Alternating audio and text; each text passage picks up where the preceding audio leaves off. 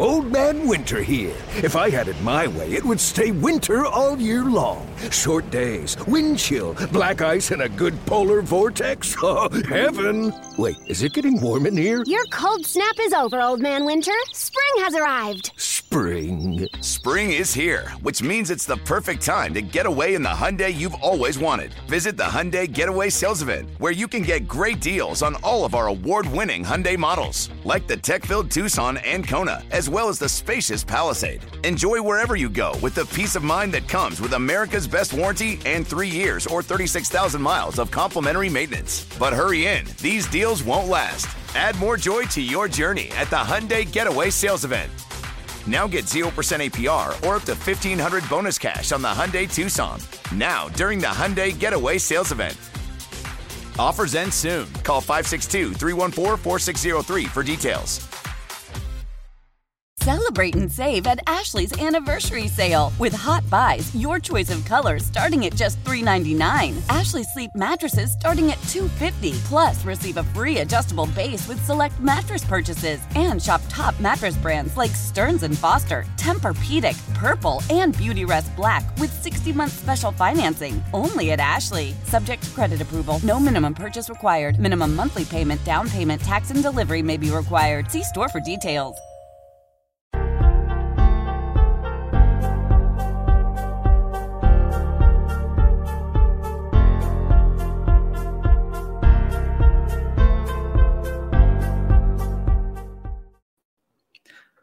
Good evening, everybody.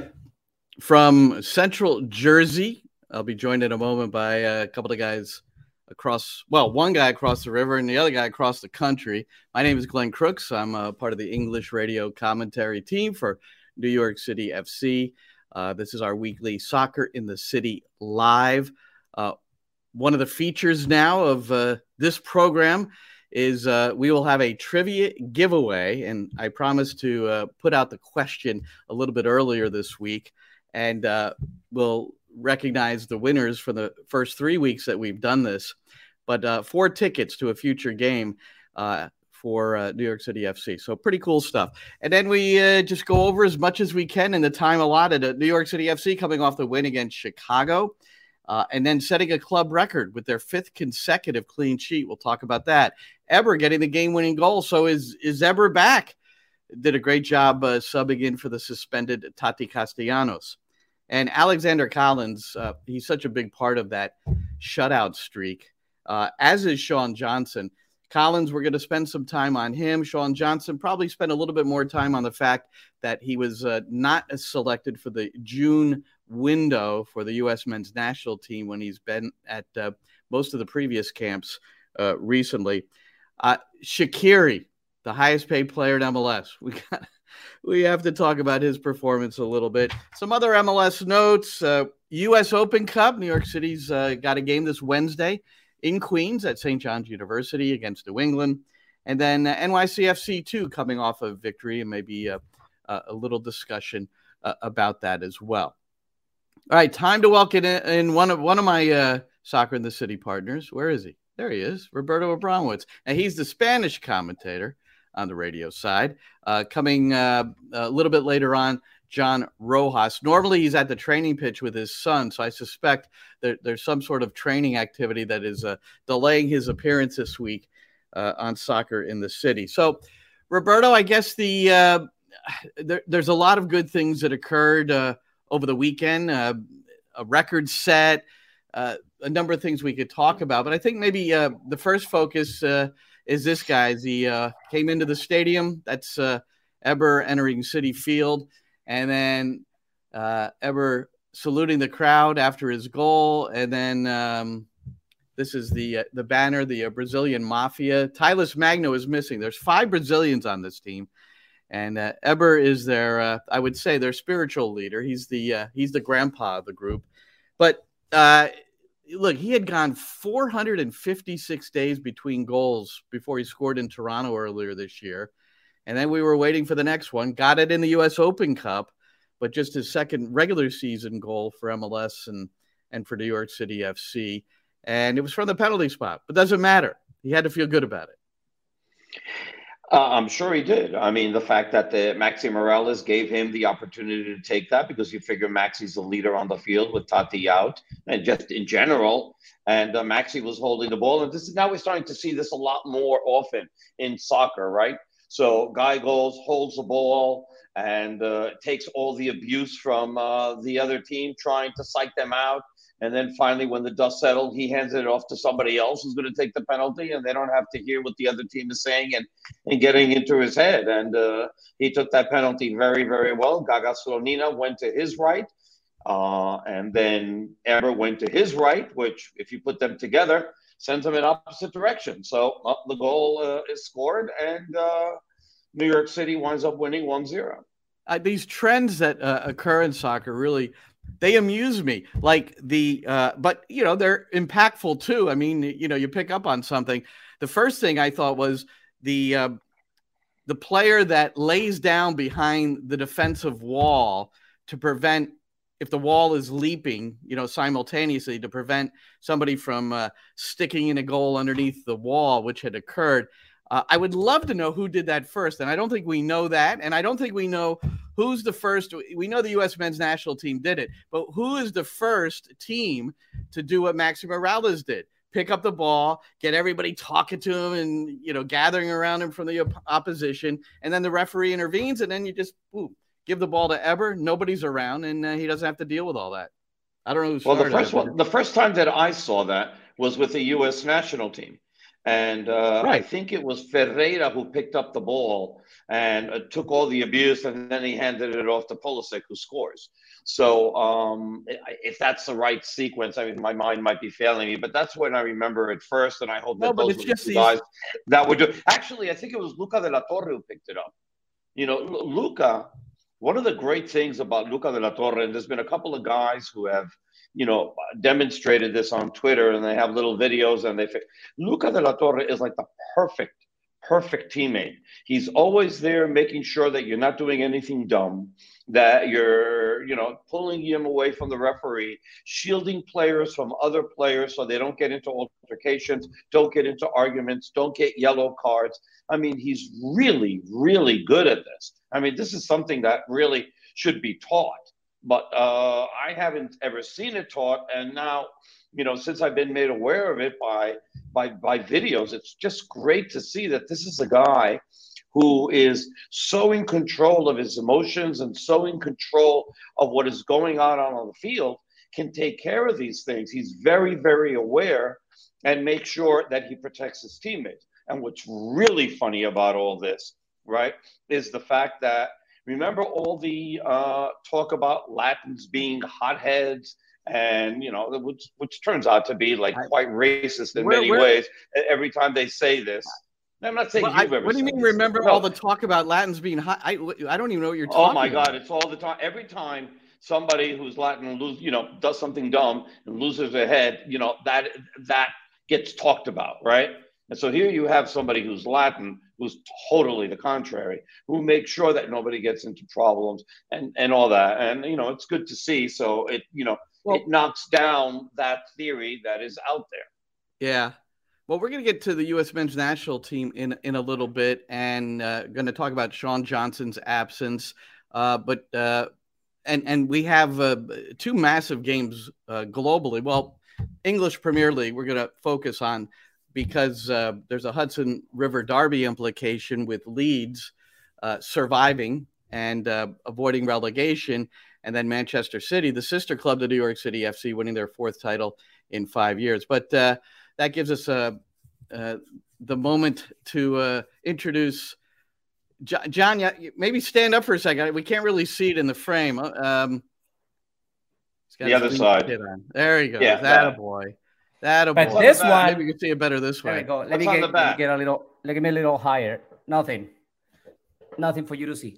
No, just kidding. That's me. Well, welcome, John. So here, uh, be, be, we're gonna we're gonna get to Leeds. We're gonna get to that. Yeah, yeah, yeah. Okay. Uh, and Man City, and we're gonna get to uh, the national team and Sean Johnson a little bit. But but first, I want to get back to the clean sheets. Certainly, Sean is part of it. Although He's only been credited with one save in the last three games, and they've all been shutouts. So it's really been a remarkable streak that way. But uh, this is the the graphic that was, uh, you know, got some great people that uh, designed these things. Milo Kowalski and Kylie Wyatt. And mm-hmm. I, I would imagine one or both of them contributed to this, the tweet for the New York City FC page. And uh, but what's interesting to me is is looking at uh, there's Thiago Martins on the left, and it's Maxime Chanot, Sean Johnson, and Alexander Callens. Now, Chanot has only played 39 minutes total in those five matches where there's been clean sheets. Now, look, he's been a big part of so much uh, success for New York City FC, but because of injury and now the first choice center back next to Callens appears to be uh, Thiago Martins, guys. Yeah. And I was thinking on how Ronnie Deila will take this graphic. I mean, of course, he is proud of his boys, but he's the first one to say, "Hey, we're missing nine guys on that graphic. If That's we're going to talk about Machada." Yeah, right? where's where's Castellanos? exactly. where's Tati? Where's Kacha? Where's everybody? That's right? Good. Ring, Tavon um, Gray, Hayden, Parks, Table, yeah. who, everyone, every single one of them, because that's that's the thing in the theme for this team, which is everybody is involved on defending everybody is involved in the movement to create spaces to attack. So at the same time, it's just how quick they are connecting the relationships of the game. You know, yeah. my first movement is to defend if I don't have the ball, because as soon as I get the ball, this is what we're gonna do to attack.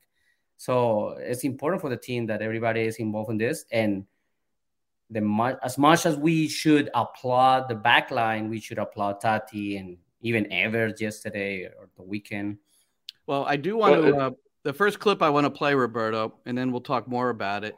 Uh, is in regard to Alexander Callens. and then I want to go through some of the things. It's really been a remarkable rise on the international level, but when you listen to uh, Anton Tinnerholm, part of the commentary team on Wednesday at DC United, uh, this is what he said or had to say uh, about Callens? It's so good. He, he's like a different player now compared to when I arrived to the club. He's so uh, experienced and you know when, when to go and when to stop, you know, and uh, how strong he is. It's like impossible to win a 1v1 uh, duel against him.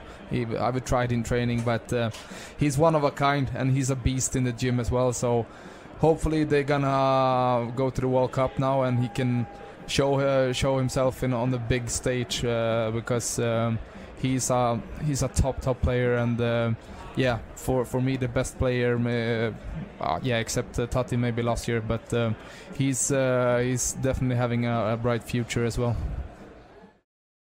And doesn't his future get brighter if he does get into the World Cup and plays like he has been over the last year? What do you think? Oh yeah, you know, totally, totally. Yeah. And that's they a, have that's, a, a, that's a double-edged sword.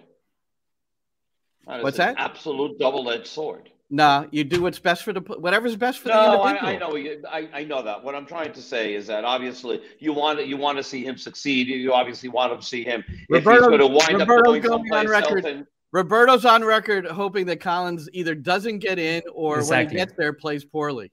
No, I'm not. I'm not. I hope he succeeds. I hope he does wonderfully. I and I just still hope that New York City keeps him because yeah. it's great to have a player like that. But obviously, you want to see him do the best. Stop putting words in my mouth. I you sound like a cheap journalist. You, you didn't. That's actually to... the whole plan around, right? The whole plan around these kind of players is we see something, we can help them. They're gonna grow. They're gonna be big. We're gonna miss them because they're gonna be on national duty, but at the same time their value is going to increase. And if they're not leaving the team anymore well we have a really good piece that is you know real good support for our program. So uh, that's the plan from the beginning. And we've heard ronnie say two or three times at least that you know when Callens used to go away uh, i forget the, the term he used but he didn't play. And it was frustrating for ronnie to lose one of his uh, top players and have him just sit or and so I, I, thought about that because Ronnie said it again like last week. So uh, courtesy of Transfermarkt, and I sent you guys this too. I just just did a little homework and probably something I should have done a while ago when when you know I I couldn't believe some of the numbers here that Callens, when he first began with the uh, Peru uh, national team in uh, April of 2015, from that point on through 42 matches, he didn't play. He was either for most of the time, 39 of them, he wasn't even in the squad. So this is he's in camp, but he's just not selected. And then three times he was on the bench and didn't play. Then he played well, 90 minutes in a match in 2019, a 2 0 win at El Salvador, a friendly. Three days later, he played two minutes, just a cameo in a win over Costa Rica. Then it was 19 straight matches without an appearance. Nothing. Then he started and played against your home country, John, Colombia, a 2 1 win, 90 minutes. That was in Copa America in June of 2021. And for the most part, he hasn't come off the field since about 18 consecutive matches. So it's well, a really, it's a really wild story for him. It is, and believe it or not, United States has a lot to be on his international career history. It's a lot of of the part of uh, Alex Callens' international career history. I mean, his first call up for the national team, for the absolute national team, came out in 2013. Gareca wasn't the, the, national team coach at that time. It was Sergio Markarián. And it was a friendly against Mexico in California. Mm. And he didn't play. Okay. Uh, yeah. Then when Gareca was the national team coach, he called him for the first time uh, in 2015, right? 2016, 20, 2016. And he called him for a friendly against United States. And he played against that. In that game, he played some minutes. I and, remember. I remember. Who was it? Mm-hmm. Is that the game Keaton Parks played? What? Who? because I remember there was a photo of Callens and another New York City player. No, I don't, I don't recall. Roberto, uh, are you uh, remembering any of this? I don't recall. No, I'm not. Okay. I don't right, recall it, Keaton. It doesn't matter. It doesn't but matter. Yeah. there's one thing that's really important here as, as well, and and John can probably give us a lot more details. So that before that game that he did play, and they beat Colombia two to one, they had played already a couple of games in Copa America, and they got smoked. They had not played well. They weren't good. Which which Copa America, Roberto? The, the, the, the, last one, the, the one where he started, and once they took him, once he started, he didn't, he hasn't been out since. Yeah, and he then played, once he the, started the question, game, the question comes, the questions comes just because he was part of the team of the Copa America in 2019. Right. But he did he didn't play a minute in that Copa no. America. Right. So, but the, the, last Copa America, the team mm-hmm. Peru hadn't played well. Gareca's job is basically on the line because they weren't playing well in uh, in qualifying. They hadn't been playing well in the first two games of Copa America. He puts them in against Colombia, and ever since then, they changed totally defensively. And then they wound up making uh, basically the playoffs in Copa America, and then they climbed up uh, the standings in uh, World Cup qualifying. So uh, that change and putting him there, and then Callens playing very, very well, changed the entire fortune of the national team of Peru, and now they're one game away from being in the World Cup. Yeah, I'm not. I'm not in, in in agreement of saying that one player performance changed the history of a team, because many things can happen right or wrong with the 11 players on the field and with the guys that come in, especially when it comes to uh, qualifiers and that kind of tournaments. But I totally agree that that Copa America, the 2021 Copa America, was the one that solidified him as the piece in the center back of the Peruvian national team. Now, the thing is that Gareca went through ups and downs trying to build that back line. He has players injured. He has players uh, affected by COVID. He has players that couldn't come in because of the level drop. And Callens were there always trying to get that opportunity and trying to take that opportunity to the maximum and show that he could do it. At some point between those call-ups that he was on camp and then he never was up again, he had a little misunderstanding with the national team coach. And he went out publicly and said, well, he's, if he's not going to call me this time, he's probably he's never going to call me it's okay for coaches to have their own ideas and their own ways to play and maybe i don't fit on his way, so i don't even consider myself a player of the national team because he doesn't see me that way. And Gareca responded publicly. Like it's not always how players perform on the field. Sometimes I'm not gonna tell any player what to say, but sometimes you gotta be careful with what to what you say in public. So that kind of thing went on and on. But again, going back to that Copa America, he solidified his spot and by numbers during these uh, World Cup qualifiers in 14 games, in 14 games of the of, of the qualifier, the CONMEBOL qualifiers, Peru used seven different tandems at center back. Wow. So that's why sometimes, you know, he weren't there. But every time he was called, his name was called to action, he was solid. And today's, uh, you can read any kind of analysis in Peru, and they always are going to say Alexander calles and who else at the back line. yeah. I, and it's and his last game uh, was the World Cup uh, qualifier that got them in, right? The um, over Paraguay. Yeah. And now I mean, uh, he was he was. they needed to win that to get into the playoff, and and I want to get to that too because yeah, he played against Messi. He played against um, right. Neymar, and he was on the center back, and he played really well against those guys, and and you know all the the stress. How about those qualifiers? Oh my goodness! Yeah, yeah. of course. What is he wasn't overmatched by any any stretch of the imagination. So they're scheduled to play June 13th in Qatar against the winner yes. of Australia United Arab Emirates, and they've got a friendly with New Zealand uh, June 5th before that.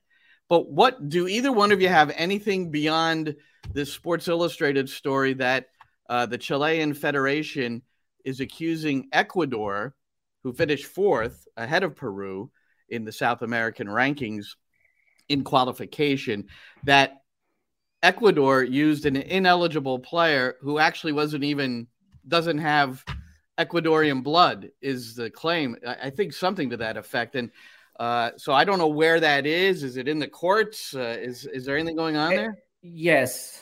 Uh, I don't know. I don't know if Robert has something to say about it because I have a lot. But if you go something... go for it, because well, John, at this point you... I don't because I haven't heard anything since the initial accusation and I have no idea where that has gone since. John, before you before you get into it, let's just set up the scenario. If yeah. if indeed Ecuador is knocked out because they used an ineligible player, that would put Peru in the fourth position, and they would no longer have to play in the playoff. And then Chile, Chile would be the fifth. Chile. Chile. Chile. What is this Chile thing? Okay. Chile. Chile. No, let's let's no, just help him, Roberto. Let's just help him, not push him down. Thank you. That's right. Because, no, because I want you to know every now and then people accuse me of maybe being a little too negative. This is the tea I'm drinking tonight. And it ain't you know, helping. We you know, John, on our teams, we used to call people that came in and were negative, negative zappers. You don't want negative zappers, you know, you want you want positive energy. All right. Yeah. So and it happen, it, listen, it happens in all ages and ways of life. The other day, I had to talk to a kid and tell him, like, "Hey, are you perfect?" right. No, I'm not. Okay, so stop correcting your teammates. Just go ahead and help them. All right. Before John, you're we're going to get into the situation uh, to yeah. the depth that you know, but first, here is the trivia question, and you, you guys are going to like this one. Um, where is it there? There it is. Who scored the first game winning goal for New York City FC in the Hudson River Derby? So I've got my Twitter up. The first to respond, I'm, okay. stop it. You can't answer it, John. No, no, I won't. I won't. And then, I followed uh, the, the first to answer either on uh, the, uh, what are we on here? YouTube, uh, Facebook, or my Twitter at Glenn Crooks. Uh, I'll be monitoring all three, and the first one to answer uh, that correctly, will uh, will win four tickets to a future match. Pretty cool, man. Pretty cool. All right, John, you're on. Chile accusing Ecuador. They want to be fifth. Peru could go to fourth. What's the situation? Well, this is pretty wild, and I don't think um, reading from sources and reading um, law analysis, sports law analysis, and talking to people, I don't think this is going to go anywhere. Um, the first thing that we had to keep in mind uh, walking backwards is June 5th is a real good important date because FIFA just at the end of the week um, sent a notification to the Ecuadorian national team that that is the last day that they expect Ecuador to present all the proof and everything that they had to show in regards of this accusation. Ecuador asked for a little bit longer period of time to prepare after Chile presented the accusation. That's one thing. So June 5th is a key date for okay. this. Um, now, experts indicate that this is not something that really will progress in FIFA because um, what Chile is um, claiming is um, that the papers that su- from which uh, Byron, Byron uh, Castillo supports his nationality as Ecuadorian are not real, are not legal, they're rigged. And FIFA has not any kind of jurisdiction over countries, right, and, and local authorities to say this paper is right or wrong or is not legit, right? That's one of the that's one of the points that the legal experts point at on this accusation. Second, this is not a new case. I mean, um, Brian Castillo is Byron. Byron Castillo has been with this problem, with this process for a long time. Okay. So when he was playing for the national team under 17, I think, Uruguay claimed that his paper wasn't correct and that he was overage. Right. So there's two there's two things going on here, John. One so that one that, one no, that he could close. be over there's an overage issue or the the date on his birth certificate is inaccurate right. or but the one real. the one that Ecuador right the one that Uruguay claimed yeah. right saying that he was overage at that time was close against the claim saying what I just told you.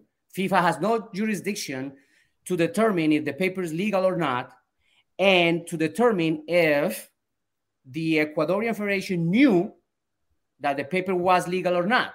So we cannot intervene. Okay. So doesn't so it that... come up? Mm-hmm. I'm sorry, I thought you were done. Sorry.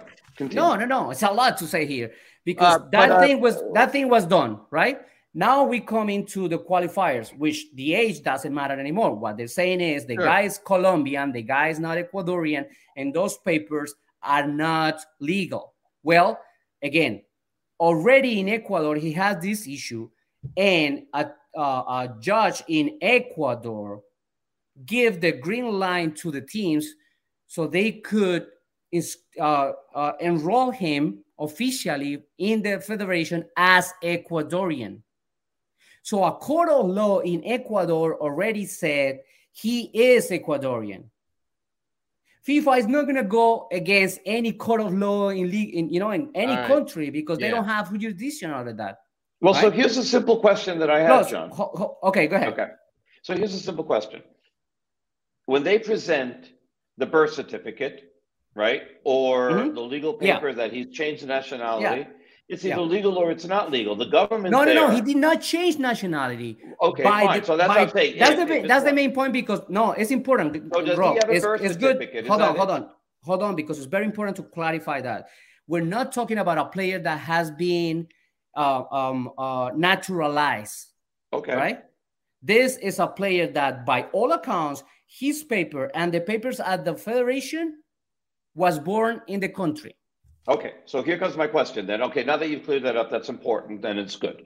So here's my question. My question mm-hmm. is Shouldn't the government be able to say if this is a legal birth certificate or not? Celebrate and save at Ashley's anniversary sale. With Hot Buys, your choice of colors starting at just $3.99. Ashley Sleep mattresses starting at $2.50. Plus, receive a free adjustable base with select mattress purchases. And shop top mattress brands like Stearns & Foster, Tempur-Pedic, Purple, and Beautyrest Black with 60-month special financing. Only at Ashley. Subject to credit approval. No minimum purchase required. Minimum monthly payment, down payment, tax, and delivery may be required. See store for details.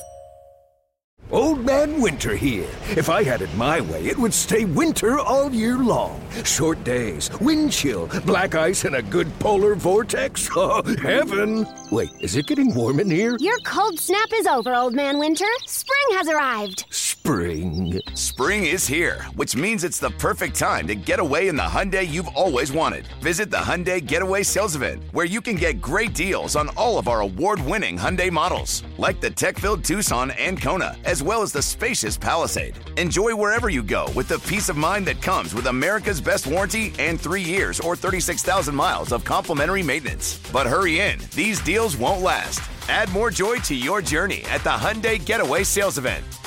Now get 0% APR or up to 1500 bonus cash on the Hyundai Tucson. Now, during the Hyundai Getaway Sales Event. Offers end soon. Call 562 314 4603 for details. Selling a little or a lot? Shopify helps you do your thing, however you cha-ching. Shopify is the global commerce platform that helps you sell at every stage of your business. From the launch your online shop stage, to the first real life store stage, all the way to the did we just hit a million orders stage. Shopify is here to help you grow. Whether you're selling scented soap or offering outdoor outfits, Shopify helps you sell everywhere. From their all in one e commerce platform to their in person POS system, wherever and whatever you're selling, Shopify's got you covered. Shopify helps you turn browsers into buyers with the internet's best converting checkout. 15% better on average compared to other leading commerce platforms. And sell more with less effort thanks to Shopify Magic, your AI powered all star. Shopify powers 10% of all e commerce in the US. And Shopify is the global force behind Allbirds, Rothy's, and Brooklinen, and millions of other entrepreneurs of every size across 175 countries. Plus, Shopify's award winning 24 7 help is there to support your success every step of the way. Because businesses that grow, grow with Shopify. Sign up for a $1 per month trial period at shopify.com slash odyssey podcast, all lowercase. Go to shopify.com slash odyssey podcast now to grow your business, no matter what stage you're in. Shopify.com slash odyssey podcast. I'm telling and you. saying, yes, this is valid. This is, and then that's I'm it. telling you. I'm Yeah. telling you. January 28, 2021, a judge in Guayaquil declared that he could be registered as an Ecuadorian for all effects. So, John, where can you can you uh, wrap this in a way where you've just you've you've suggested that it getting overturned is highly unlikely. So, Mhm. and you mentioned that June fifth is a key Fifth. date. So, Yes. will we know? Will we know that will be the date that will be the deciding I mean, factor? I mean, You know, and what's interesting there is af- after that, Peru- after that, Peru- Peru's Mhm. out there playing a friendly, which they're going, they would want to play anyway, but it, so it doesn't really matter, I guess. put it put it all, put it all together, Glenn. Ecuador is going to respond to FIFA on June 5th. FIFA has up to 30 days to to uh, give out his verdict. Ecuador has the chance to um, to uh, impugn the the verdict to um, help me, Robert, with with with the word Appeal, Um, appeal. to appeal. Correct. Okay. So so he has 20 days to appeal. We, So you- this I- take us very well far beyond Yeah, the World Cup's already Be- started.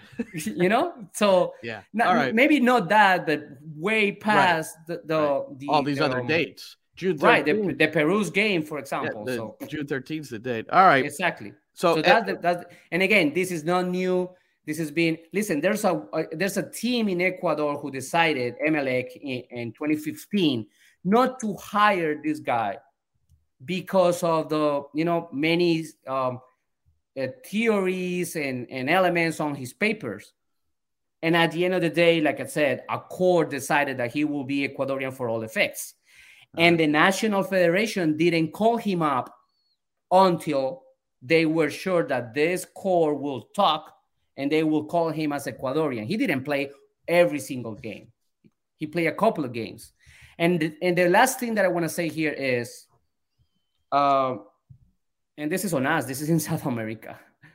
I mean we don't take care of the people. We don't care about people. And especially when it comes to you know players and and top athletes we think most of the people out there think that they are machines. They're not people. They don't think, they don't feel, they don't, you know, they just since they make more money than I, then he should go out there and perform whatever it is, period. Well, this weekend, that guy was playing. He committed a foul. It was a PK in the first half of the game. And all this pressure mounting on him, all the abuse that he's taking on social media got to him. And he went to the coach at half uh, before halftime and asked him, listen, take me out. I can't take it anymore. He was crying. Take me out of the game. I can't take it anymore. He was wow. substituted. Wow. He's not traveling with the team this week for an international game. Wow. And yeah. the team decided that he will stay home and work with the team psychologist to get him on a better place. Well, this is where, uh, well, that's societal, right? And you're saying South America. Exactly. It could be England, these pitch invasions that, that got out of hand. And, you know, just uh, th- there's a lot of, um, uh, it's not inadequate security, it's inadequate I don't know something as far as uh, education, mental health. What Of uh, yeah, education is is a huge part of it. So we have a winner. Uh, there you see the uh, the the question, what? and we do we've got a winner. That was quick. Yeah, it was quick, and it's NYCFCist who uh, follows both of us, and and here's the answer: Jack Harrison scored the first the game first goal uh, first game winning goal for NYCFC in the Hudson River Derby after Jack David Harrison. Yeah, that's fine. and uh, there were look at 33,000 at Yankee Stadium for that one. Uh, Villa had the second goal, and uh, there you go. Harrison also just so the a, shield. At, just as a little uh, addition. Uh, he scored two goals in this series. The other one was in June 2017. That was also a game winner, 2 0 at Red Bull Arena. So uh, right, and I compared that game with one Ariel Ortega score for River Plate back in the day. I put a video together of the two goals. Wow, when, cool. when Jack scored that goal. I, I completely missed it, Chris. By uh, the way, is that that that I think is the only New York City win ever at Red Bull Arena against the Red Bulls, isn't it? I believe New York City has only won there once. I don't know. We're gonna have to uh, we all have our computers open so somebody can Google it. Yeah, no, I, yeah, no, uh, I think I think they had two already. Chris on YouTube and Handy uh, Ramirez on YouTube both uh, had Jack Harrison, but NYCFC ist. He uh, he was he or she. I'm not sure. They they they follow you and you don't really know their names. And uh, let me get. Uh, so this is where uh, if you just email me. Um, I'll be able to set you up for getting those uh, four tickets to a future game. We'll figure out the game and the tickets will be uh, no more paper tickets. Everything is uh, electronic. done uh, over the electron. Yes, and the uh, Q codes or whatever else there is. Well, we're on Jack Harrison. Uh, maybe before we get to Sean Johnson. So Harrison and Jesse Marsch, We're talking about the Hudson River Derby, and there's a lot of irony here to me because. Uh, and I looked this up too. Jack Harrison is three one and one against Jesse Marsch in the Hudson River Derby in MLS regular season games. Okay, so that's uh, that's one thing. But here they are. That that was a pretty fierce rivalry. There was uh, not a lot of love in that rivalry, but now they're uh, well. Harrison's the player and Marsch is the coach. And uh, let's do this first. Uh, this is fun to watch. And this was produced by the uh, Leeds United uh, Football Club, and uh, they put it up on Twitter.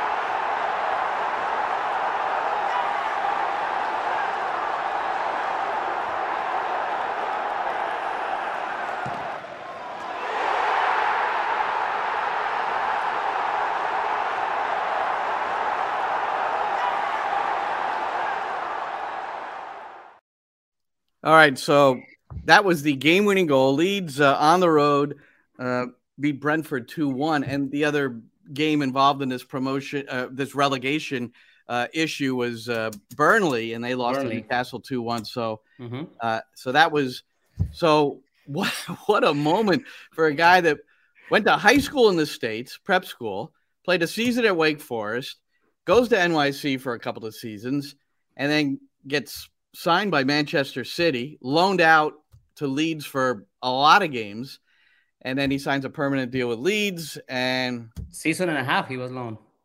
Season, yeah, a lot Before of games. He, the transfer was complete. Complete. Mm-hmm. It was a lot of games. And hey, the, the first shootout, the first shootout in this Jack Harrison story should go to Mom Debbie. Period. Yes. Period. She was the one who convinced him as a boy to, you know what? Drop this academy, go try it, right?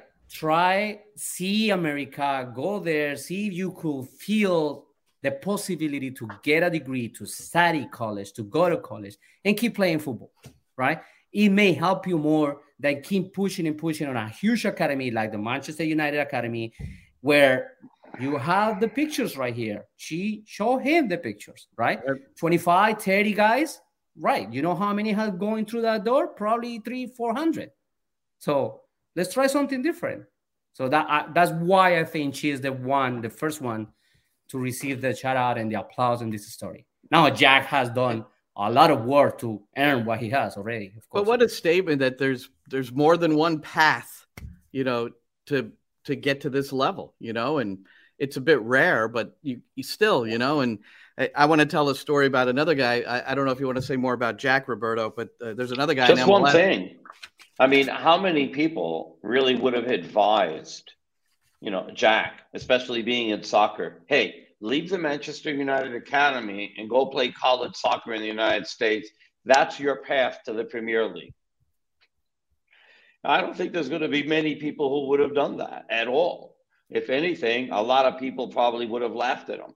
But Debbie had the right, uh, had the absolute right idea, and she came here with him, and she's been like just an absolute massive influence in everything that he's done, not only on the field but off it as well. And uh, I mean, he loved his time here, and uh, it, it, paid off in spades. You know, he went from here to the championship, and from the championship, he helped the team get to the EPL, and then this year he helped save them from dropping down to um, dropping down to the championship again. And you know, he'll be a hero for that goal. I mean, forever. They'll remember him forever. Well, even he's though that wasn't the goal that you know saved them per se, because even if they hadn't scored it, you know, they were going through anyway. But you don't also, know. You don't right, know. But the, what I'm, that's what I'm getting yeah, to. And sure. that's what I'm getting to is, uh, I mean, if he doesn't score it, you never know if they get scored against. And then all of a sudden, the other game gets turned around. And, and, and so that's an absolute massive, massive goal because that guaranteed it for them. Now, the game was super crazy. Uh, the first thing is, Jack is already stamped on Leeds United history, period. He was part of the team that came back from the championship to the Premier League. And that's huge. And now he's not only part, but he was on the score on this game to stay in Premier League. So that alone makes him part of history in, in, Leeds United. Now the game was really crazy, really crazy. Um, only one goal of Brentford at that point will send Leeds to championship because if they tie both guys, both games tie, yeah. Brentford will stay right. because of goal difference. And that's why the huge mental uh, toughness, uh, as, as Jesse claimed after the game, the the uh, the fortitude and, and the character of the team was so important. Uh, Burnley, um, Burn, no Brentford, Brentford, they were playing. They were playing Brentford, and before they Burnley Newcastle. The game, hold on, right? yes, Burnley Newcastle. Before they tie the game, there is a play in, in which uh, Brentford has a player injured. Okay, here here comes the goal. Burn, uh, Brentford tied the game. They're one-one. Uh, the guy who who scored the goal for uh, Brentford celebrates taking his shirt off Jesse Marsch is screaming at the guys. They have 10, they have 10 because of the injury. And Brentford already did uh, had the three substitutions done. So with this guy injured, they couldn't replace him, and they will play the rest of the game with 10 guys. Now, the games restart after the goal. Game is tied 1-1, and the same guy who scored the goal go on a high tackle, second yellow, he sent off. So now Brentford is playing with nine guys the rest of the, the road. It's, it's not much. It was like 10 minutes, 12 minutes around that. But Orlando City matched uh, that this week. Kind of, yeah, exactly. Yeah, without the against Austin. Know, exactly. But the thing is, same result. Leeds were playing. Of course, they were trying to keep the game on their hands, try to decide the history themselves, not waiting for Burnley not to get score. But they were at the same time thinking, okay, we, we cannot go crazy because they have nine, and then we get a score, and then that's done. That's on us. Imagine we're losing with nine guys, right? So there's this point in the game in which it's only two minutes, and the games are not exactly because of the the extra time added. They're not exactly. One is four minutes, the other one is two minutes. So you can see that the guys are which is which. Okay, as which one? As, which one finished the, first? Uh, the Burnley game should finish first. And you can see that Leeds United players are thinking, okay, we are going slowly. We got to go two, three extra minutes to deal with this. And that goal came in that exactly moment. And that's why it's so important because they were playing with their heads outside of the. Yeah, they were playing the game, of course. But at the same time, you know the other game is going on. And one goal there, we're off. Not even not even us scoring is going to help us that much. Right. So that's why this goal is so important. Got it. So you, you talked about Jesse Marsch. So for me, uh, longtime coach in America, I mean, I, I, you know, I certainly uh, pound the drums for American coaches having success because of the, the amount of abuse Americans get overseas. Uh, and you mentioned his comments post game, but here, here's post game locker room, and this is from okay. Leeds United social media. So, so, I told you guys before the game that you're the best group that I've ever worked with. The commitment you have to each other, right? And then we showed the video of these last minute goals. And a group that shows belief, that never says quit, that runs for each other, that fights for each other, that does everything we can. And that, guys, that is what got us here, right? It's the character of you guys, right? I don't stand in front of the fans and hear my name chanted. It's me, it's us. It will always be us, and we staying in the Premier League, gents. Yeah. Okay? Yeah. All right. That's awesome. Yeah, that's awesome. He's... And I, and I'm gonna close with a little story. It's a little personal, but uh, but I like it. So I was watching the game, and of course, I was rooting for Leeds because you know Marcelo and now Jesse and and Jack and I'm being there. So it's it's a it's a team that I feel connected with, and the way that the team connects with the community is awesome. So I was you know pushing for them to stay on Premier League. I'm watching the game, and I'm saying like the game has to come, the heck, the goal has to come, the goal has to come, and then it's Jack and I scream, right? Game goes on. Yesterday afternoon, my wife was playing with the kids at the backyard, and my neighbor backyard to backyard came to say, "Oh, this is yours," because the kids throw their um, one of the toys, you know, by accident to his backyard, and then he asked her, like, "By the way, is someone following Leeds at your house? And my wife, my wife was like, mm, why? Well, we heard someone screaming this morning, and I was exactly at the point that Leeds scored. We are Leeds, we are Leeds fans. ah, you didn't even know it. You didn't even know it. I bet. I don't, I don't know the guy. Oh, okay. I wasn't there. It was yeah. my wife talking to the guy. I didn't meet the guy yet, but he's a Leeds fan and he lives backyard to backyard with me. Unbelievable. Well, look at so after all. So this is um, this is something I tweeted out this morning, and um, I, th- I think I got it off the Soccer America article, but this is the one that really like okay because I don't think there was a hundred percent certainty. I mean, you wouldn't expect him to get sacked after that whole experience, but nonetheless, There it is. That's beyond a vote of confidence. See you in preseason, Jesse. Exactly. well, but I think promises were made. You know, if they will stay, he will stay. That was that was that was the main thing. And now deal, it's yeah. gonna have a lot of MLS flavor around Leeds United. You know, so we got Jesse, we got of course Jack.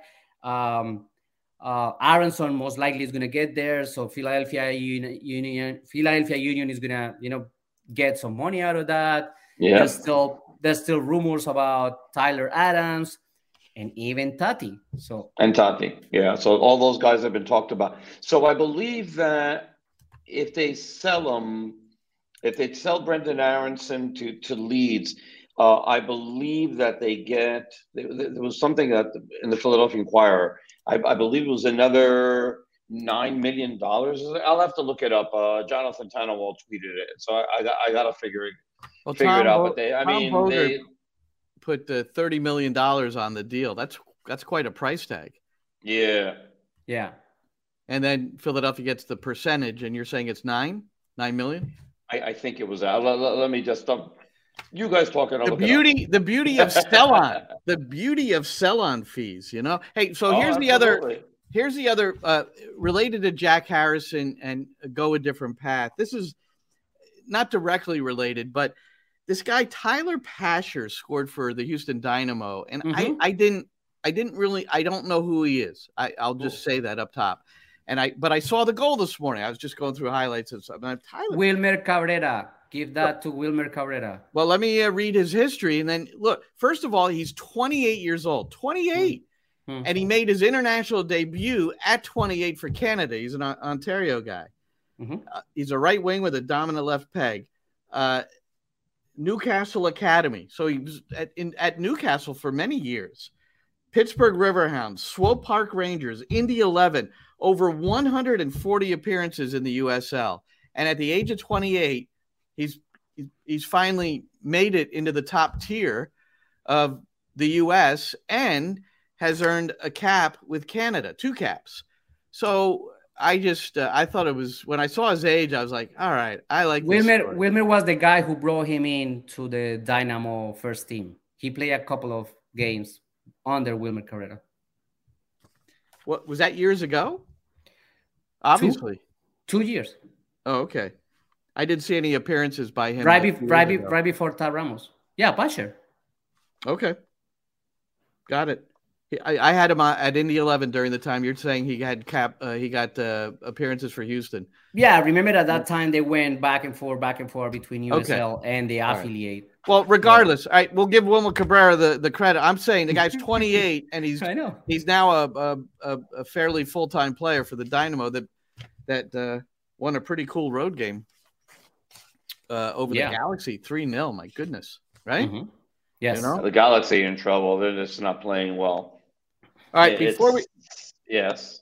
But now, so before we get to Sean Johnson, because I we, I know we're going to get there, but I have to talk about Shaqiri, the eight million dollar man, who I have heard is not a particularly great leader.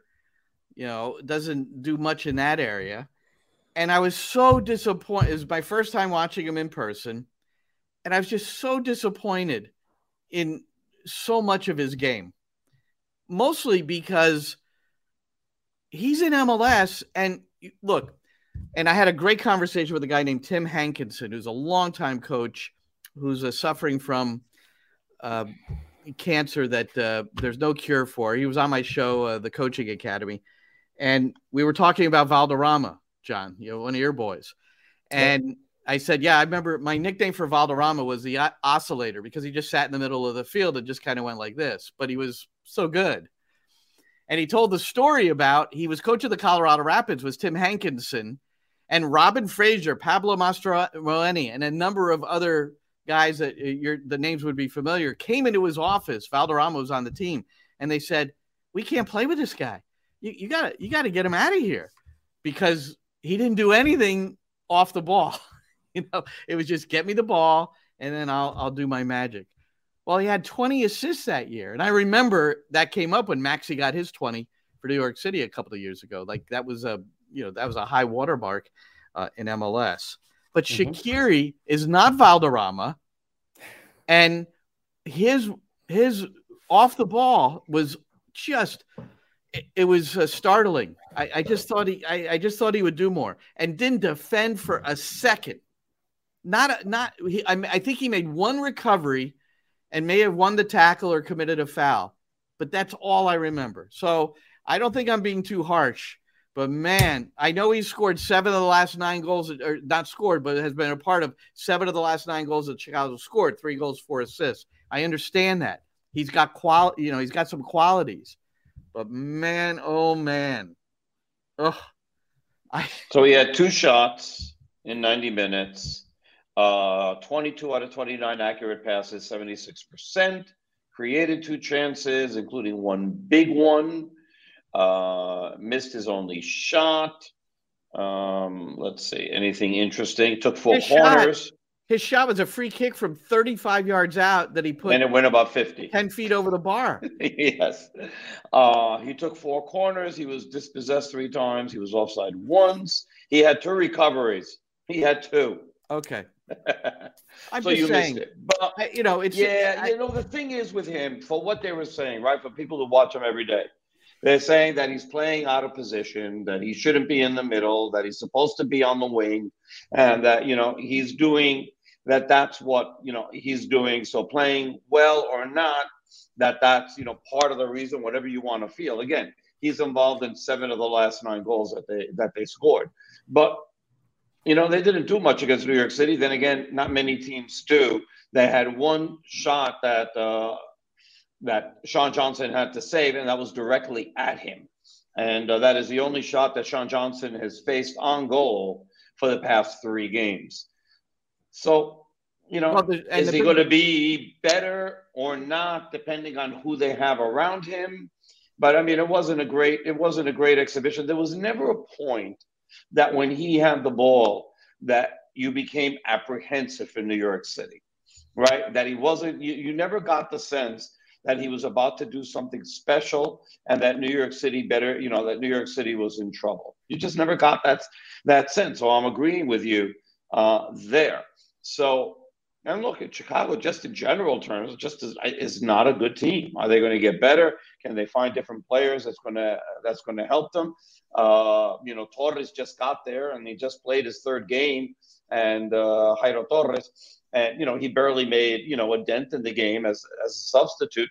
Maybe as more time comes on, he can become he can become a key player, and then you know that makes everybody else around him better. But uh, so far, at least what we saw, there wasn't much.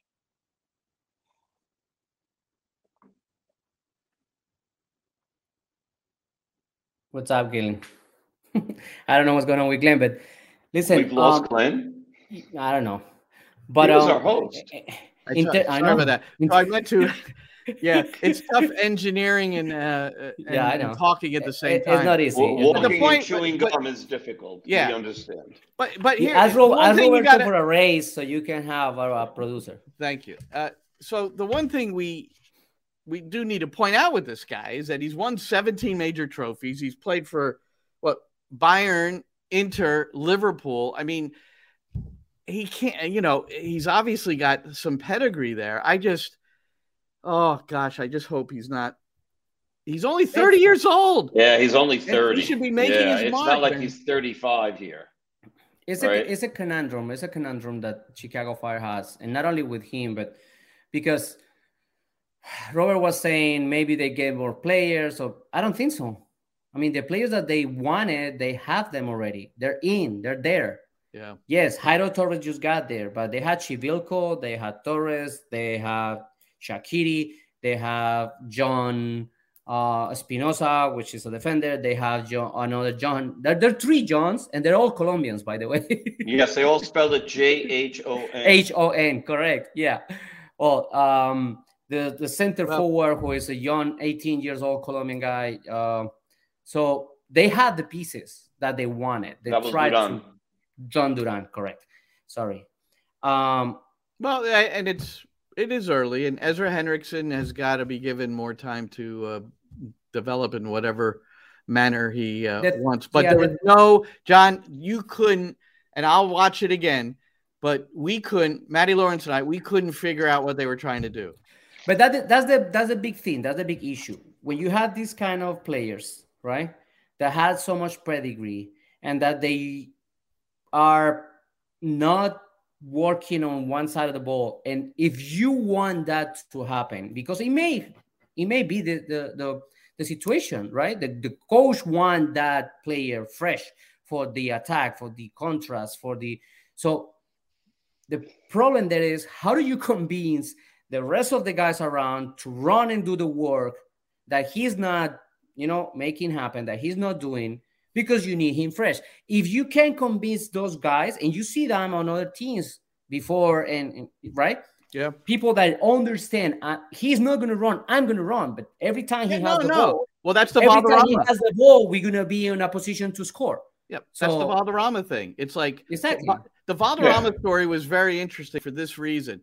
Uh, what what uh, Tim Hankinson was uh, telling me about what Valderrama said to him was when he was with Colombia, Valderrama, they had two strikers. This is back when uh, it was a two front. Now it's all single strikers, almost almost exclusively. Yeah, it was it was a four four two. So it was a two front. They play. It was the two front. He was underneath. But listen, two front. He was underneath.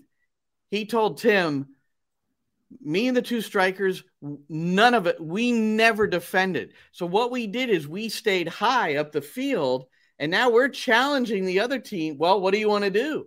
Because normally the way you want to defend is plus one. So in those situations, if they're leaving three high, you normally you normally want to leave four back uh, to to work with that.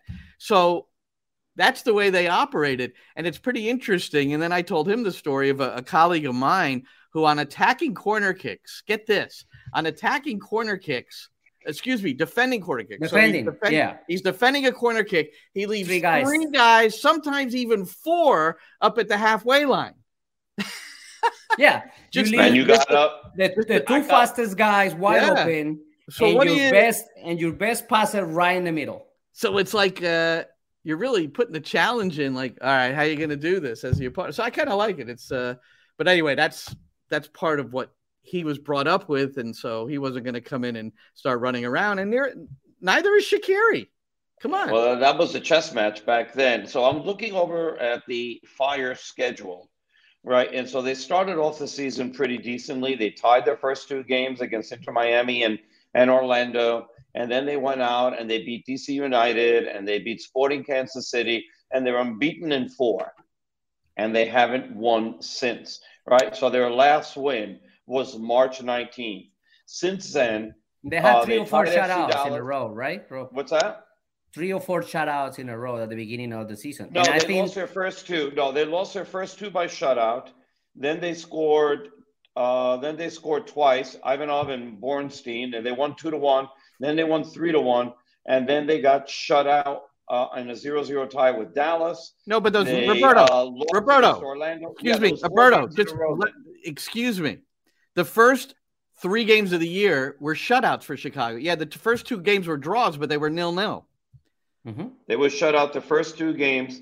They scored they, the next two games. They didn't score in the next four. I, am but they recorded shutouts, and that's leading us into uh, Gaga Slonina. Oh, oh, they recorded. So I thought you said that they didn't score. I apologize. Yes. No, no, that's okay. But I mean, the, the point the point here is is that at the beginning of the year they were really secure, and because he wasn't getting that much action either. And this is uh, we're going to hear from Tony Meola in a moment. Who, but I think Glenn that's the great goalkeeper. Two games, they allowed two goals in the first six games. Exactly. But I think that's the phase right now that Chicago Fire is is going through and is taking decisions about. They started trying to be so compact and not losing games because they were coming from a really ugly season. They don't want fans to start seeing the team losing and you know not having any kind of confidence on the new process. So the main idea is we're not conceding. Whatever happens, we're not conceding. Period. I mean, zero zero is fine for us. And they started with that. Now, coming more and more games, they decided, okay, now we're going to start playing more. And now we're going to start hurting people, hurting play, uh, teams. And now they find themselves in that phase in which that transition between so compact and so focused on defending, losing data yeah. and trying to um, attack more is becoming an issue defending because there has spaces all over the place that teams are taking care of and they're losing. So and they're also, having not consistency on that side. And their goalkeeper hasn't helped them out. So Slonina, yes. the previous two games, he had a, a, a, very difficult moment against FC Cincinnati late. And then against the Red Bulls, I, I have I can't list too many greater howlers in goal than the one that went through his hands for the tying goal late in, at Red Bull Arena that made it 3 3. So 3-3. Greg Berhalter, shortly thereafter, was naming his uh, uh, squad for the June window. I'm Tony Kornheiser. This is my show. My friends come on and you know them. We talk about the sports you care about basketball now, golf, and the metronome of your life, baseball. Whether it's opening day, the big tournament, or one of the majors, we have the best to preview it and break down just what happened. And let's not forget the important stuff the amount of daylight where I live, the importance of speedies, and the rankings of beach style pizza. Listen on the Odyssey app or wherever you get your podcasts and his goalkeepers for the June window. He did not select Gaga Slonina. He did not select Sean Johnson. And this he this is some of his introductory remarks on a, a press conference earlier in the week. Uh, no one had even asked a question yet. He wanted to get some of this out of the way, the guys that weren't picked. So here's what he said. In the goalkeeper position, you know, we got some great news today that that Gaga um, has committed to the United States. Uh, we, we see a very promising future for him with the U.S. men's national team and excited to have him um, committing to us. You know, in terms of his current form, it was hard to put him on the roster due to his current form. And I explained that to him and had a good conversation. But again, excited to have him in. The, I, I think the danger was, and this is just an honest conversation I had with him. I said, listen, I can't bring you into this camp because of your form. You know, I just can't do it. We have guys at, at really high levels and and experienced guys that played for us before, and your form hasn't been good enough. And I can understand if you're going to go take a look at Poland because you're disappointed with this. And you know, it was you know, and his response, you know, was great. You know, it was you know he understands where he's at. He's going to work to get out of where he's at, but he said he's still committed to us. And that's all you know that's all you can hear. You know you, you make relationships with players. You, you welcome players into the group. Guys make them feel welcome and you help that's enough that in the end of the day they they decide. But in gaga's case also you know his heart was telling him where to go. And that's you know that's a really important part of the equation and then finally sean johnson you know he's been around for almost every camp that we've had so far um, he, he's in, in pretty good form with, with New York City. He's in good form with New York City. But um, you know, we wanted to use this opportunity to take a look at um, Zach, Matt, and then Ethan, who will be coming off hopefully a promotion to the Premier League. I had some really tough conversations. You know, I had a difficult conversation with Sean Johnson. You know, um, James Sands. You know, was a difficult conversation. Mark McKenzie. You know, it, they're not easy conversations to have. They're really not. And you know, all I can all I can say is, you know, I understand where these where the guys are at. I feel for them. And again, you know, this camp isn't determining who's on the team. You know, we're going to have much harder conversations in, you know, in, after September. So a lot there. Slonina, real obvious, uh, poor form, doesn't get brought in. Uh, and as far as Sean Johnson, you know, Sean uh, was very disappointed, no question about it, because he'd been in recent camps. And uh, one more thing to play, and then I want to hear from you guys about all this because it's it's rather interesting this goalkeeper position. But in our uh, New York City FC pregame live with myself, Matty Lawrence, I invited Tony Meola in, who does the commentary for the Chicago Fire, so he's got a good look at Slonina. But I uh, wanted to talk to him more specifically, National Soccer Hall of Fame goalkeeper, uh, about Sean Johnson if I were Sean Johnson, my I would envision myself as one of the three goalkeepers getting on a flight to go to Qatar and doing everything that I can to be one of those guys because the assumption is that two guys in Zach Steffen and Matt Turner are going to Qatar, assuming we don't have any injuries, right? So I can understand him being upset. And if he was mad, what's what's wrong with with being mad? You know, eh, now that, that for all of these guys, Glenn, is how does it fuel you, right? How does it fuel you? I didn't make the 1998 roster, and I thought I should have been part of the 1998 group. uh, it fueled me to the point that four years later, which was actually eight years after the last World Cup I was in, I went to a World Cup again, um, which which is pretty unusual when you think about it. You miss yeah. one, not to injury, and then go to another one. So it's a matter of what you do from here. You're not going to camp, but keep yourself ready, keep playing well. It's a position that's really unsteady right now. We don't. We're kind of we're kind of juggling balls right now in the goalkeeping position. And I know for most people between two, but Qatar is a long ways away right now. So yeah, of course you're upset, but you got to move on and you got to play well. Yeah, I mean, what an important position on the field, and there's we're juggling balls, uncertain, and it's uh it's slightly disconcerting, and certainly no fault of Greg Berhalter. You know, as far as trying to figure out who's going to play, though, is is is really this is the most fascinating part of the World Cup for the U.S. to me because you've got these three keepers, and if it's those three, they're all going to be in the Premier League, perhaps. Uh, Nottingham Forest still has a game to play to see if they can get in. And if they stay with their teams, they're all going to be backups. So that's the thing, right? Uh, but if you look at the depth chart, the way that Greg Berhalter has been handling the goalies, I think it's very, very clear what, what the pecking order is. And all things being equal, it's Steffen, Turner, um, I just blanked on his name for crying out loud. Uh, Horvath. Horvath. Horvath and Johnson. That, that, that's the order. I mean that. How, how do you way, how do you see it that clearly? Because Horvath. I do because that's the way that he's been using the goalies, and that any time that he's had an opportunity to play somebody, those are the three guys that he's playing. Yeah. And I believe he has a preference for Steffen. Uh, he's put him in any time that he's been available. Um, and you know, but the other guys, every time that they've gotten a shot, have played very well. Horvath, remember, was the winning goalie for the U.S. national team in the Nations League when they beat Mexico and he stopped the penalty kick on Guardado. Matt Turner was lights out for most of the Gold Cup, right? Steffen really hasn't been fantastic for the U.S. national team. And we've seen when he's played for Manchester City, because he's rusty, because he doesn't play all the time, that he has a propensity to make a mistake with his feet. I mean, the last time that he played, he was one of the main reasons why Man City didn't beat Liverpool. He had two horrific mistakes in that game. So, and that was the AF, the FA Cup semifinal. So, I would think that when you look at the U.S. goalies, I think that they're very, very good goalies, and I think that they have their weaknesses and their strengths. And right now, right now, Greg Berhalter has to figure out who is going to be the guy once November rolls around, right? Who's going to be in the best form? And, uh, you know, they'll, at that point, you know, they will have played a little bit. So it's not like they haven't. So we'll see who's starting. I remember Turner's going to go to Arsenal. If he stays there, he's probably not going to be starting.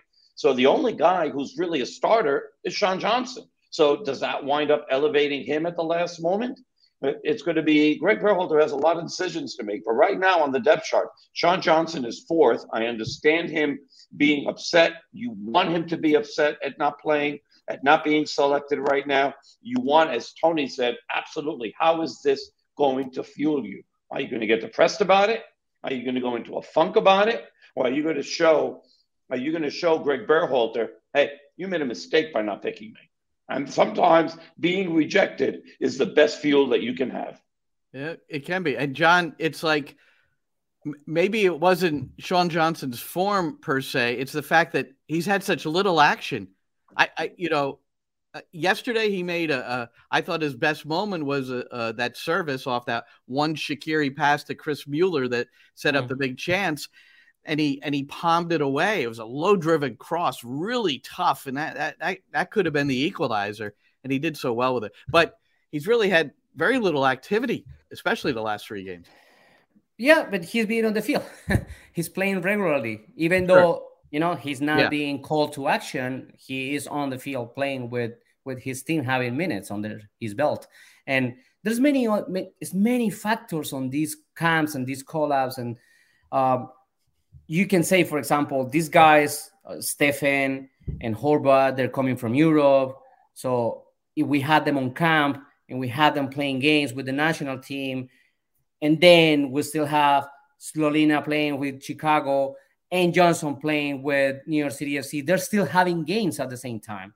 So it's better than having all of them here while, you know, what about the guys that are coming from Europe and not having games? That could be one chance, right? Uh, one element of the decision. The other element is age, of course. Even Maradona was cut off of a World Cup once. So, like, you know, like Tony was saying, it all depends on how it fools you in to get to that challenge and understand maybe maybe this is not the World Cup for Slonina. So what? Maybe he's gonna be he's, the greatest be keeper oh. of the history of the United States in the next cycle, in the next three, four cycles. Maybe the, the team gets deeper and deeper in the World Cup with him on goal, right? Yeah. It doesn't mean anything right now, but yeah, for the coaches, it's, it's hard to decide. They have listen. We were talking before about Callens, right? There's many factors. One of those periods in which Callens were not being called up and he was playing really good with New York City FC was because Gareca decided that I'm going to call out guys that I can have six days working with me. And New York City FC doesn't let him go before the FIFA period. So he's going to get here with only four days because they have they're going to release him five days before. While he travels, we're missing two more days. That's the only reason I'm not calling him. And he said it out publicly. So the reasons are many, right? The elements are many. And, and the coach has to take the decision. I don't think it's right or wrong when the coaches take the decisions. I think they have to produce results with their decisions. Rob Vartughian, the New York City goalkeeper coach who has worked closely with Sean Johnson now since 2017. Uh, I had a long chat with him earlier in the year, uh, which I published, and I thought his comments were interesting on this because I was focusing. I, I was trying to put him in Berhalter's shoes and say, well, what are you going to do with keepers that aren't playing? And your keeper is Sean Johnson. Doesn't he deserve a shot?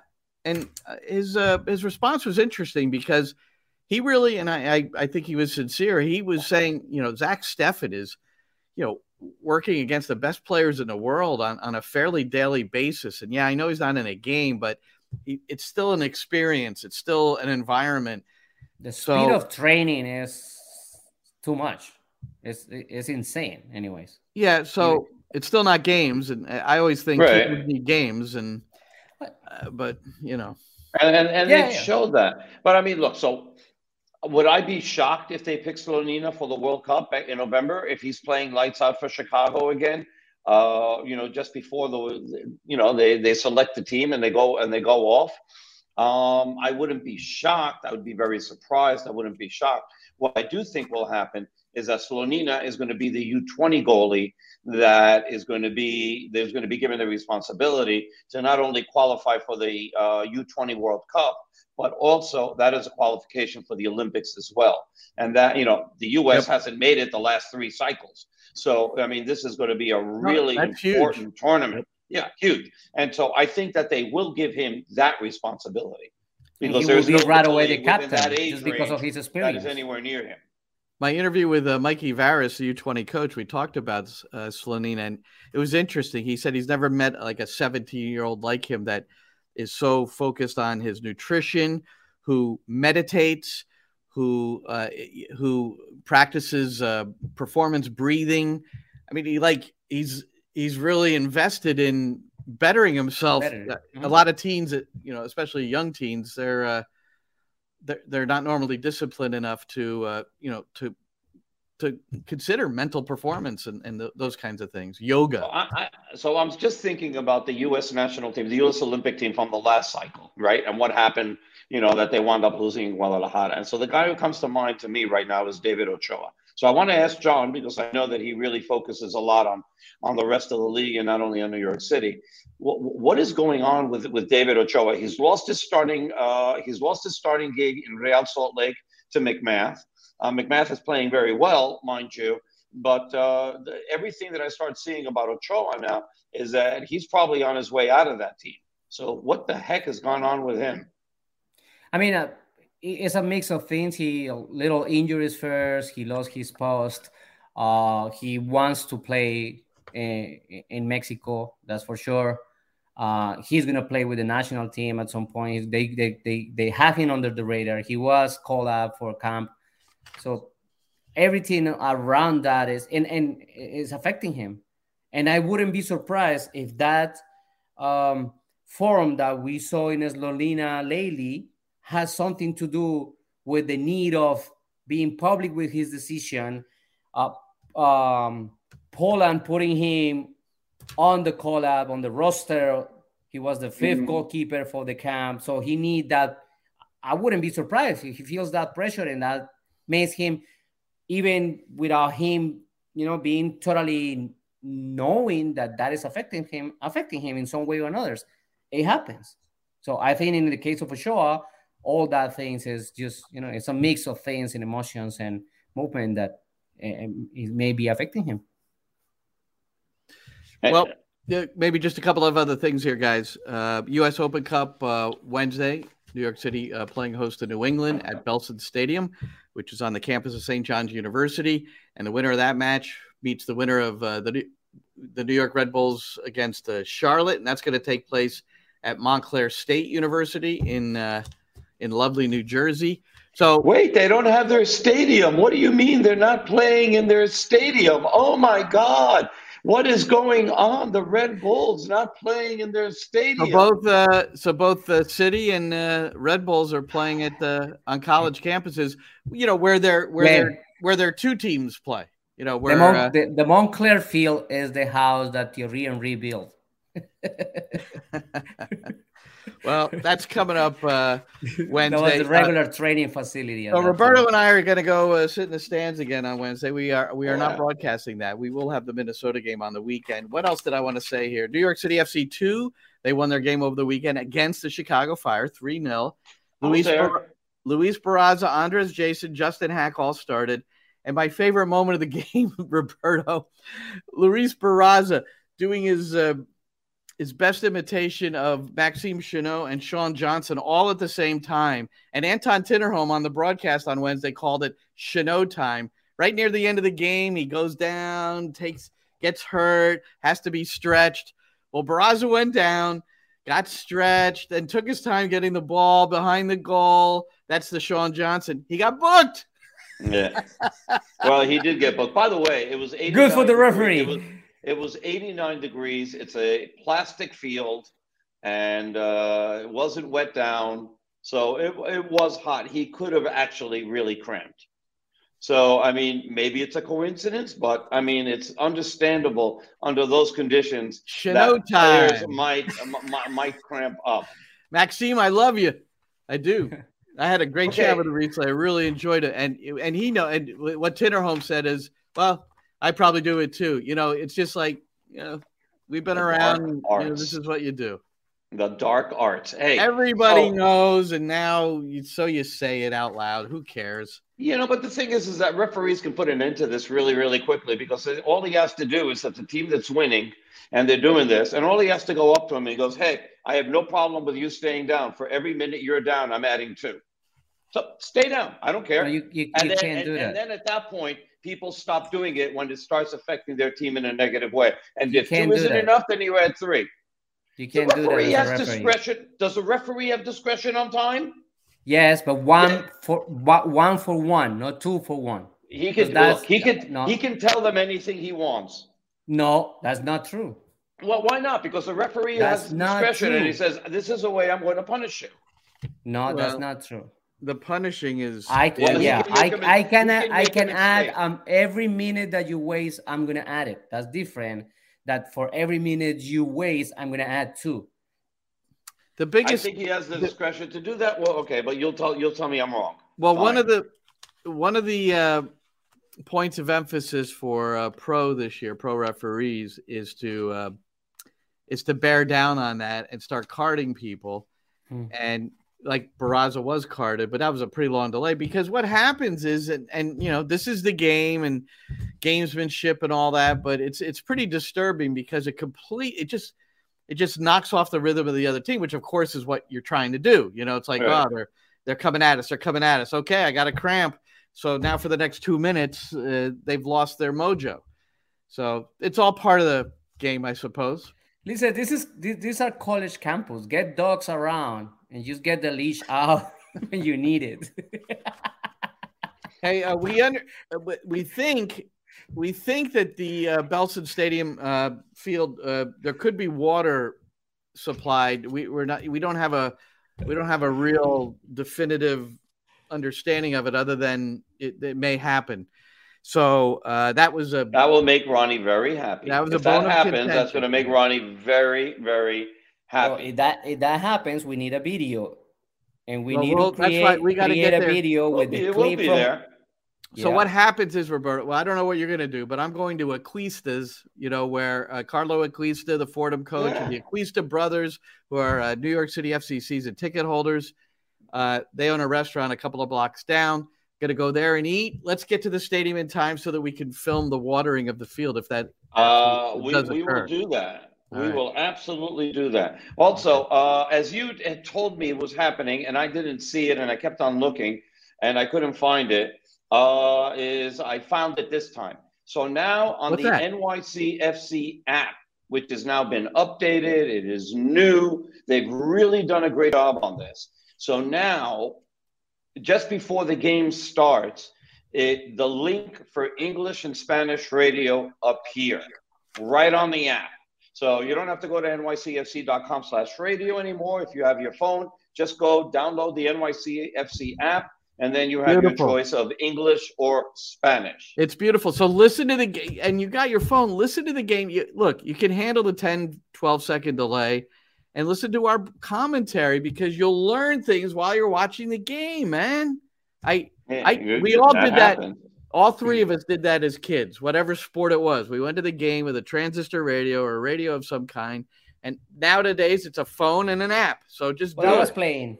And you know, TuneIn has done a really good job with cutting down the time, the delay time. And uh, I mean, we've gotten down. So I was testing it yesterday, and it was like five seconds. So I mean, that that was that that is really really good. So uh, good thing on TuneIn. By the way, we have a dinner date on Friday in Minnesota. Well, I've got another one, so you're gonna have to. I'm gonna have to pick Oh, well, between fine. I'll two. go without you then. All right. Well, we'll I'm talk going, about well, it. now that you're blowing us off. We'll, we'll we'll talk about it. And my final thing I want to say, and I'm I'm hoping this. I I know one thing about this is uh, going to happen. I'm going to a uh, a celebration of Serie A tomorrow night in the city. Calcio is back. Serie A is moving a portion of its headquarters into New York City, and this this dinner celebration is at the Metropolitan Museum of Art. I haven't been there in a long time, so I'm going to go in early, walk around the museum, and if all goes well, I'll be interviewing the following individuals: Alessandro Del Pietro, Christian Piero. Vieri, De Pietro, right? I was like, who's De Pietro? uh, Alessandro Nesta, and Andrea Pirlo. So hopefully, uh, I don't know how all their English is English uh, is, and and um, I'm all waiting. of, all for- of all of they have their good English. They live in Miami most of the time, except for except for Pirlo. Remember, Nesta and, was gonna and he will refuse to speak English to you. maybe not, no, maybe not. Just kidding. maybe not. Did you talk to him? Did you ever talk Del to, Piero. to him? What did I say? Pirlo? What did I You say? said Del Pietro. El Pietro. Oh, Jesus. Okay. I think what that now? was a goalie for the Islanders, by the way. Um, when Pirlo was here, did you did you ever really speak to him? I don't think I ever really spoke to him. I spoke to everybody else. Not One. he- Remember, the training facility used to be at the Cooney um, or SUNY, Yeah. what uh, Yes. purchase, SUNY purchase. purchase, yes. So, uh, Sam Cook arranged for me to to uh, have a sit down with him, and you know, and because he said he's you know he's ready to to speak and he understands that you'll edit it and you know all that stuff, and it was it was broken, very broken English. It wasn't particularly um, enthralling the interview, but for me just to sit there and ask him about some of those things, uh, coming here and, and that sort of thing. But he, he didn't have he didn't have a grasp of the language as to where I could really, you know, he just couldn't elaborate on much. So um, that was the, and then two other times on the road, just very quick chats, but he just didn't really, English was not his thing. So I don't know if it is There must so have the been. He must thing, have had to speak a little English it was, at it was, it, it was easier to Spanish. Uh, uh, uh, well, it, he, it might have he been. Understood, but... He understood the Spanish in reply in Italian. Yeah, and, and it's so not that. I, it's not that bad. If he had to explain one of his wines, I'm sure his English got really, really good. If he could sell some of them, I'm sure it did. Uh, the coolest thing that happened with me with him was that uh, I brought Eddie to eight-year-old Eddie. I brought him to one of the practices, and Pirlo signed one shoe and David Villa signed the other. And we have them somewhere in a closet. Big time. They should be yeah. in a you should put them in one of those little those cases. They have those uh, rectangular yeah. cases. Yeah, yeah. I mean, cool. thankfully it wasn't present day, Eddie, because the, the size of that case just would have been like floor to ceiling with the size of his feet now. Yeah, Eddie, uh, I I saw Eddie for the first time in a while uh, yesterday, and he's about seven foot one. I mean, it was unbelievable. I don't know what happened. He, uh, we used to be eye to eye, but uh, yeah, that, yeah, that, that uh, we used to be eye to eye too, and now he reminds me every day that uh, he looks down upon me, and not only physical, I think, but well, hey. just as long, just as long as you're seeing eye to eye, you know, that's yeah, yeah. All right, guys. Uh, so hey, good stuff. Um, a lot of good stuff, a lot of good conversation here. I really enjoyed it. So, uh, once again, Minnesota is the next MLS match for New York City FC. That's Saturday, airtime for both uh, Roberto and I on the uh, New York City FC network, Spanish and English, is 7:45 Eastern. Yeah, I've read that book. That's a good one. 7:45 Eastern for the pre. From his hands. And uh, Andrea Pirlo. Yeah, that's a good. And that when you read that book, you it sounds like he's talking, even though it's English. Uh, you know, it's it's got that. It's kind of written as he would speak somehow. You know. Yeah, yeah. Um, yeah. Good so writer. Big, big one at Minnesota, and all I can say is, is if Minnesota lays an egg in this game, I don't know what to think. John, we haven't. I can't. We haven't seen a particularly good opponent yet in all the yes, matches. you did. Who? Yes, you did. Galaxy. Seattle. Don't say the Galaxy. Don't say Seattle. Galaxy. I said, didn't say Galaxy. Seattle. Seattle. Seattle. That, that was a You regular. a That was very not a good opponent. Seattle. Yep, it's not, but it was not a regular season match. Sorry, I'm not counting that. Mm. Okay. Well, well, why not? New York City put out its best team, and so did the Sounders. Absolutely, it counts. They All right, both in tried to MLS that. It was even more important than MLS. That yes. game did not count in my analysis of MLS opponents It's this an year MLS in the regular opponent, uh, season. even though you're playing them in a different tourney. It's an MLS opponent. You got to be kidding me. You're asking if they're good teams or no. Yes, that is a really good team. Not only did They are good New team. York City, I didn't they say they weren't a good team. Pumas. I didn't say they were a good team. I'm talking about the regular season. Name the regular season opponent that is worthy of of being, you know, in some other country at two in the morning and putting the game on because you're going to be thrilled. Gosh, I hope Well, this Philadelphia week. did I hope New we York see, City, I too. just hope we see better games along the way. And they are starting Saturday in in Minnesota. And Minnesota that's- doesn't it's have not- a it's not- it's not gonna happen in doesn't have a Minnesota. striker, so we're not going to get any action there either. It's not gonna happen in Minnesota. That's for sure. Uh, hey, i guys, thank you so much uh, for John Rojas. He's on the bottom of where I'm looking. Roberto's to my right. I don't know how everybody else is seeing it. And I'm Glenn, and this is Soccer the City live. Oh, we gave away four tickets. I guess I I, I should put this up really quick because I, I want you to see this that we're this is uh, really happening. These are the previous winners, so congratulations to them. And today, NYCFCist, and that's at Twitter at NYCFCist. He's a huge uh, supporter of the club, and he gets four tickets. Uh, correctly answering the question who scored the first game winning goal for New York City in the Hudson River Derby after four losses? Jack Harrison, and then David Villa. Well, now, now that you've extended it by doing that, I just want to say one last thing, and hopefully it's the last thing, but we'll see. My friend Clemson Smith Muniz, who I do Jets games with, and uh, I've done NFL and we worked at ESPN a long time. He's uh, from Puerto Rico and Pennsylvania, and he's always told me that this is like the Puerto Rican goodbye, which is longer than the stay. All right. With that, good night, everybody. Celebrate and save at Ashley's anniversary sale with hot buys, your choice of colors starting at just $3.99. Ashley Sleep mattresses starting at $2.50. Plus, receive a free adjustable base with select mattress purchases and shop top mattress brands like Stearns and Foster, Tempur-Pedic, Purple, and Beautyrest Black with 60-month special financing only at Ashley. Subject to credit approval. No minimum purchase required. Minimum monthly payment, down payment, tax, and delivery may be required. See store for details. Old Man Winter here. If I had it my way, it would stay winter all year long. Short days, wind chill, black ice, and a good polar vortex. Oh, heaven! Wait, is it getting warm in here? Your cold snap is over, Old Man Winter. Spring has arrived.